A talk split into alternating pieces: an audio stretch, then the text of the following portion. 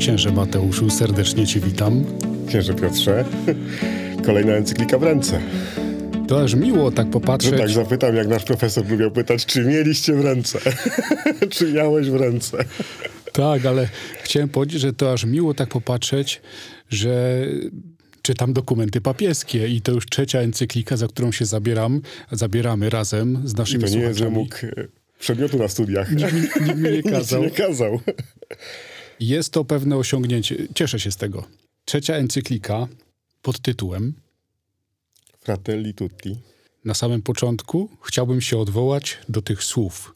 Mówiliśmy w jednym z pierwszych odcinków, który był poświęcony encyklikom w ogólności, w całości, że nazwa encykliki pochodzi od pierwszych, najczęściej dwóch słów, które encyklikę rozpoczynają. No, dokładnie, dokładnie. I najczęściej jest to język łaciński. Tak. I tak było w przypadku pierwszej encykliki papieża Franciszka, która, przypominam, nazywała się Lumen Fidei. A potem było Laudato Si. I chyba wtedy tego jakoś nie wydobyliśmy. To jest z języka włoskiego. A teraz jak jest? I teraz też jest z języka włoskiego. Zauważam, że no to Laudato Si dla papieża było bliskie, bo tak się śpiewamy. Laudato Si o mi signore. Ale już kolejna encyklika i kolejny raz z języka włoskiego, jeden z komentatorów wydobył to, mówiąc, że nawet język włoski może dawać nazwę encyklikom, nie tylko łacina. Ciekawe to. Ciekawe, czy tak będzie już do końca świata. Zobaczymy. A może kiedyś pojawi się inny język, tak. jako początek Na encykliki. z angielskiego się zaczną zaczynać. Ciekawe, czy po polsku kiedyś będzie. Mówię do was. I jeszcze taka różnica wobec innych encyklik, które rozważaliśmy. Papież Franciszek tę pierwszą swoją encyklikę, która jeszcze była w tym spadku, powiedzmy, po Benedykcie XVI, którą Wspólnie pisali z nim na cztery ręce, pisaną. to ona była adresowana Tak. do biskupów, prezbiterów, diakonów, do osób konsekrowanych i do wszystkich wiernych świeckich o wierze. Tak. Y, Papież... Nie Jan- masz adresata, co? W przypadku Laudato Si też nie było. Było poświęcona trosce o wspólny dom, Właśnie. a ta jest poświęcona Jest o braterstwie i przyjaźni społecznej. Nie ma adresata i myślę, że to jest bardzo ciekawy zabieg papieża Franciszka, że on nie chce, żeby był ktoś wybrany, kto ma czytać ten tekst, tylko chce, żeby każdy się poczuł zaproszony do tego tekstu. nie chce nikogo wyłączyć. To jest tak, jakbyś ty sobie siadł, przyjrzał się światu wokół siebie i stwierdzasz, napiszę jakieś rozważania na ten temat. I opublikuję.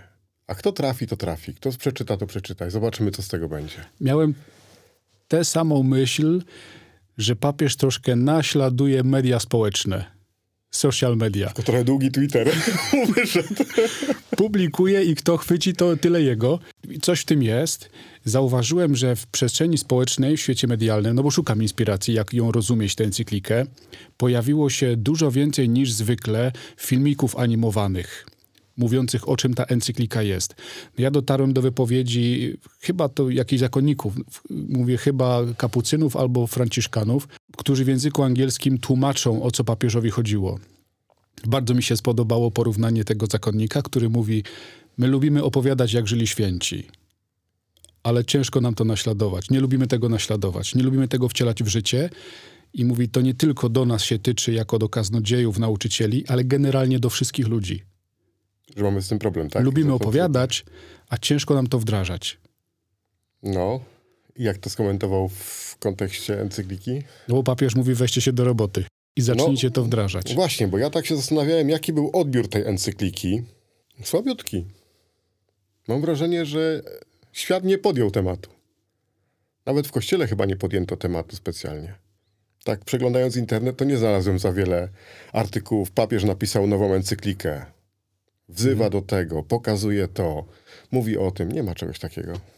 Ciekawe dlaczego i ciekawe, czy treść mogła na to wpłynąć. Pewnie nam to wyjdzie w naszych rozważaniach. Ja zrobiłem research do pierwszego rozdziału, no bo pierwszym się dzisiaj zajmujemy. Pierwszy rozdział Spora jest część encykliki tak naprawdę. Ponad Serio? 10%, tak. 50 punktów. Tak. A to dobrze.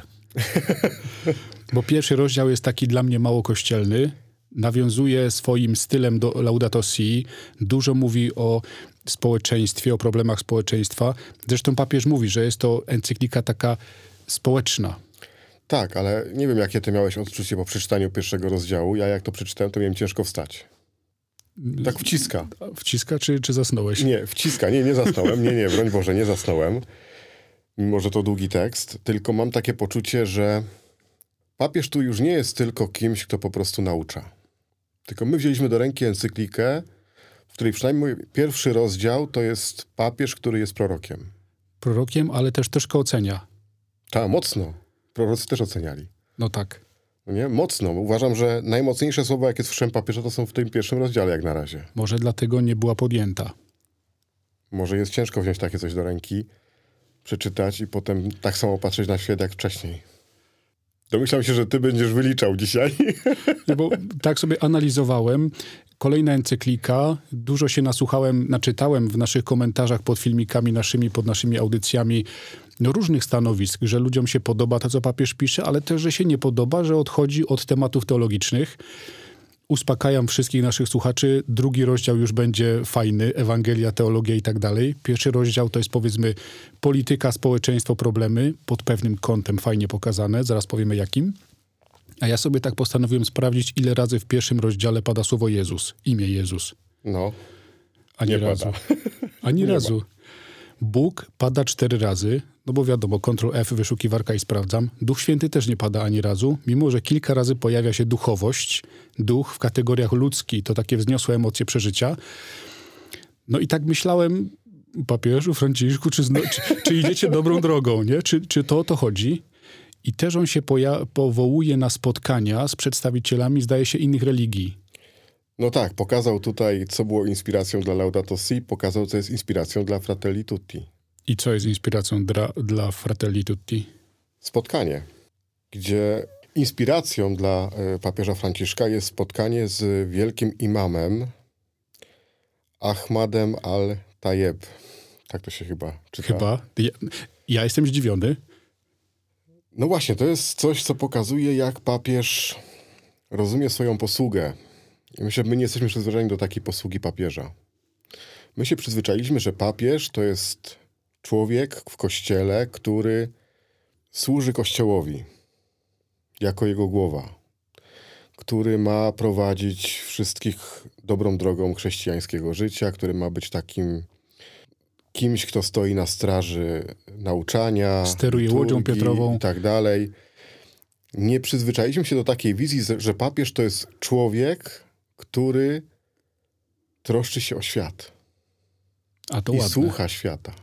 To ładne. I to, że on przy Laudato Si wsłuchiwał się w, jak to mówi, brata Bartłomieja z Kościoła Wschodniego, teraz się wsłuchuje Tam była pochwała stworzenia. w imama, czyli w świat muzułmański, w to, jak oni widzą wiarę, czy w ogóle życie, czy, czy człowieka, czy społeczeństwo, to pokazuje, że to jest papież, który odnajduje siebie, mam takie wrażenie, słuchając go, jako kogoś powołanego do faktycznie troski o wszystkich, a zwłaszcza o tych, którzy poginęli.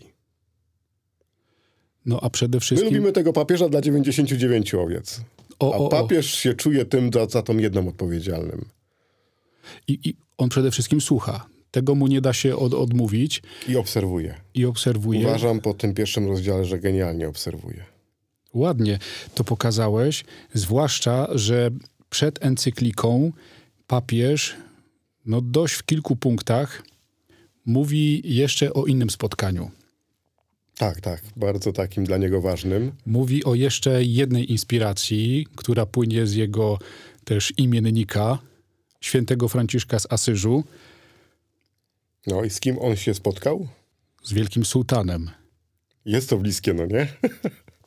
Malik al-Kamil, tak. jeżeli tak się to czyta. I jest tutaj przywołana ta historia, jak święty Franciszek idzie na te ziemie, które należą do muzułmanów. Tam spotyka się z sułtanem, rozmawiają, tam coś się dzieje. No i papież mówi, że trzeba rozmawiać, trzeba się spotykać, trzeba się słuchać nawzajem. I sięgnąłem do tej historii, no bo to jest rok 1219. w historii świata, w historii Kościoła to jest moment, kiedy dzieją się krucjaty. Upada czwarta krucjata, tam po drodze była jakaś krucjata dzieci, które szły odbijać Jerozolimę i teraz jesteśmy przy piątej wyprawie krzyżowej. Święty Franciszek z Asyżu miał pragnienie mocne spotkać się z sułtanem, ewangelizować y, dla niego innowierców. I podejmował trzy próby. Pierwsza próba miał dotrzeć do Syrii, ale gdzieś się rozchorował na statku i wrócił. Druga próba, znowu jakiś sztorm był, miał być w Hiszpanii, ale musiał wrócić do Włoch. I dopiero trzecia próba, kiedy szedł w kierunku Egiptu. Ta próba no, się no. zakończyła sukcesem.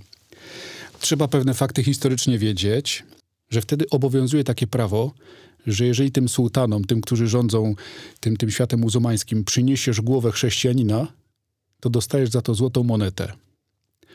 Więc takie są okoliczności, kiedy święty Franciszek się dostaje w ogóle i, i, spotyka tych dowódców, którzy go dopiero doprowadzają do sułtana. Do dzisiaj nie wiadomo, dlaczego tak się stało, że on został doprowadzony i co się wydarzyło, że w ogóle go wprowadzili.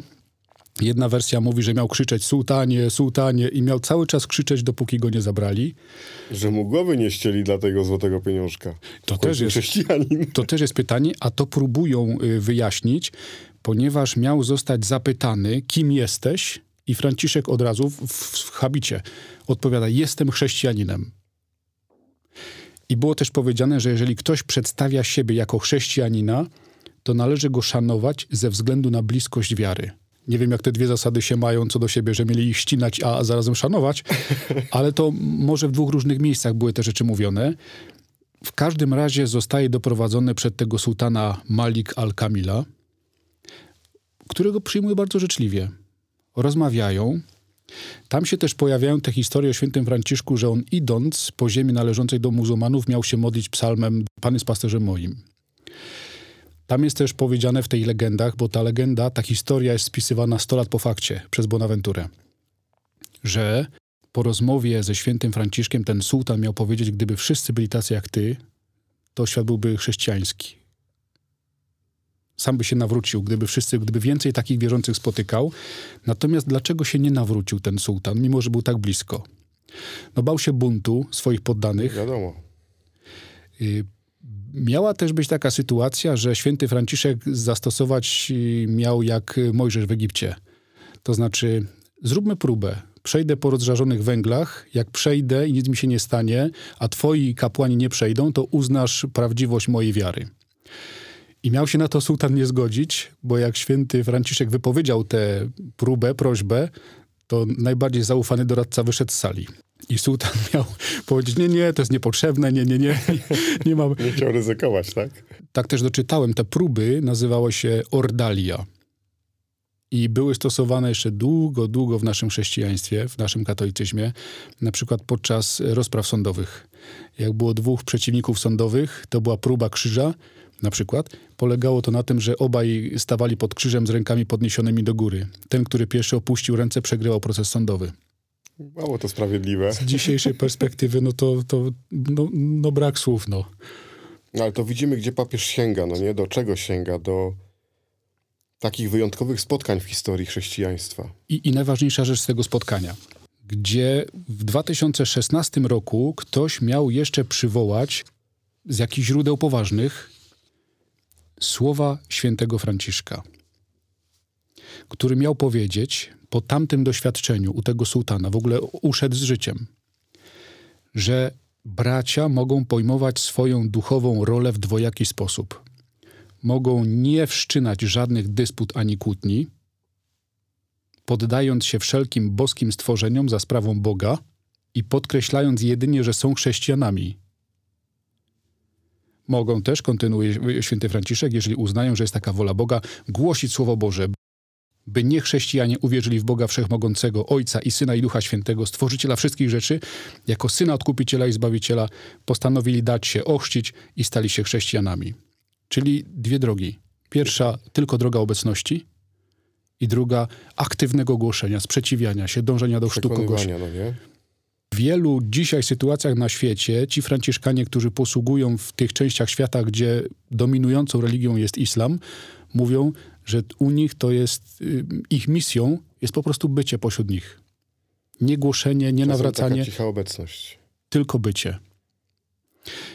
I zastanawiam się, czy papież Franciszek nie sięga po taki sposób realizacji swojej misji, podejmując te różne kwestie społeczne. Ale cicho to on tu nie jest. Czy on w tym pierwszym rozdziale nie przekonuje? To jest inna sprawa, że nie ma tutaj takiej retoryki, która by miała po prostu wziąć kogoś w karby i próbować go przekonać. Ale mam wrażenie, że papież tutaj jest taką osobą, która dobrze się rozgląda i bardzo umiejętnie nazywa rzeczy po imieniu, pokazując każdemu człowiekowi, w jakiej się znalazł sytuacji. I myślę, że większość ludzi na świecie, gdyby tak usiadła z tą encykliką, z tym pierwszym rozdziałem, to mogłaby sobie podkreślać miejsca, które pasują do ich sytuacji w życiu. A zarazem on pokazuje, że my w tej każdej sytuacji mamy być jako chrześcijanie. No to się okaże, myślę, dalej dopiero. Tu jeszcze odpowiedzi nie dał. Tam dopiero na końcu powiedział, że ta reszta encykliki będzie szukaniem sposobu, czy też, jak on to mówi pięknie, dawania światu nadziei. Ja sobie napisałem pod koniec tego pierwszego rozdziału, że to jest encyklika o nadziei, ale dopiero od drugiego rozdziału. No to, to mocno nas zapraszasz, mocno nas zachęcasz. Tak, tak. No bo spróbuj tak y, spojrzeć. No po kolei, gdybyśmy zaczęli z, razem z papieżem Franciszkiem wymieniać te wszystkie mroki dzisiejszego świata, bo on to mocno napisał, ten, ten rozdział, no nie? W ogóle tytuł. Mroki zamkniętego świata. Powiedz dzisiaj komuś, że świat to jest miejsce zamknięte i mroczne. To może o tym zróbmy następny odcinek, o tym pierwszym rozdziale. A jeszcze chciałbym podnieść to, kiedy papież tę encyklikę pisze. A, no, bardzo ważny czas. To jest październik, wtedy jest podpisana. Może pisał wcześniej. Październik 2020 roku. No to jest zawsze data, kiedy się skończy pisać. Mijają trzy lata. Powiedziałeś, że bardzo niewiele jest podjętych komentarzy, ale on to pisze w dniu, kiedy mamy jakąś taki oddech w COVID-zie, kiedy znamy już doświadczenie pandemii. Papież odwołuje się do tego w tym pierwszym rozdziale. Bardzo często wraca do tej sytuacji. Nawet mało tego pokazuje, że może być gorzej. Do tego zmierzam. On to pisze też w 2020 roku, przed wybuchem wojny Na w Ukrainie. I on też używa takich słów, że żyjemy w takim momencie dziejowym, że nam grożą scenariusze do trzeciej, jakiejś pokawałkowanej wojny światowej. Tak. I dzisiaj na to patrząc i czytając, mogę powiedzieć, no skąd on to wiedział? No właśnie, zwłaszcza, że on ma takie troszeczkę inne spojrzenie, bo my się trochę przyzwyczailiśmy, że jak była pandemia, to było bardzo dużo komentarzy, że ona zmieniła świat, zmieniła społeczeństwo, zmieniła podejście ludzi, że to była wielka szansa, żeby coś zmienić w naszym życiu, odkryć, co jest ważne. Papież pokazuje, że jeszcze się to nie stało. Za szybko. Albo nie wyciągnęliśmy wniosków. Że, że on się, ma się boi w drugą stronę, że to jeszcze jest nawet za mało. I przypuszczam, że wielu było też komentatorów rzeczywistości, którzy wtedy mówili, że grozi nam coś jeszcze gorszego. No, byli też ci nasi youtuberzy, Piotr Zychowicz i tak dalej, reszta, którzy mówi, że się zbliża jakaś wojna światowa. Ale chociażby z tego względu, że papież o tym mówił, że te scenariusze nas doprowadzą do trudnej sytuacji, no to i skoro miał rację, Dlatego mówię, że prorok. czemu ludzie mu nie wierzą w innych kwestiach? Ja myślę, że to nie jest kwestia wiary, tylko w ogóle kwestia wsłuchania się. Papież się bardzo wsłuchuje w świat, wsłuchuje się w ludzi, wsłuchuje się w sytuacje, ma jakąś taką umiejętność odczytywania tego, co się dzieje, ale mam wrażenie, że my się w niego nie wsłuchujemy. Bardzo Ci dziękuję za to no, intrygujące wprowadzenie do pierwszego rozdziału encykliki Fratelli Tutti. Będziemy się wsłuchiwać. A nawiasem mówiąc, wszyscy bracia, wszyscy bracia, czemu nie ma o siostrach? W XIII wieku tak się mówiło. A sorry, sorry, wycofuję pytanie. Musiało być dzisiaj powiedziane, to było, że siostry i bracia. Do zobaczenia za tydzień, cześć. Do usłyszenia.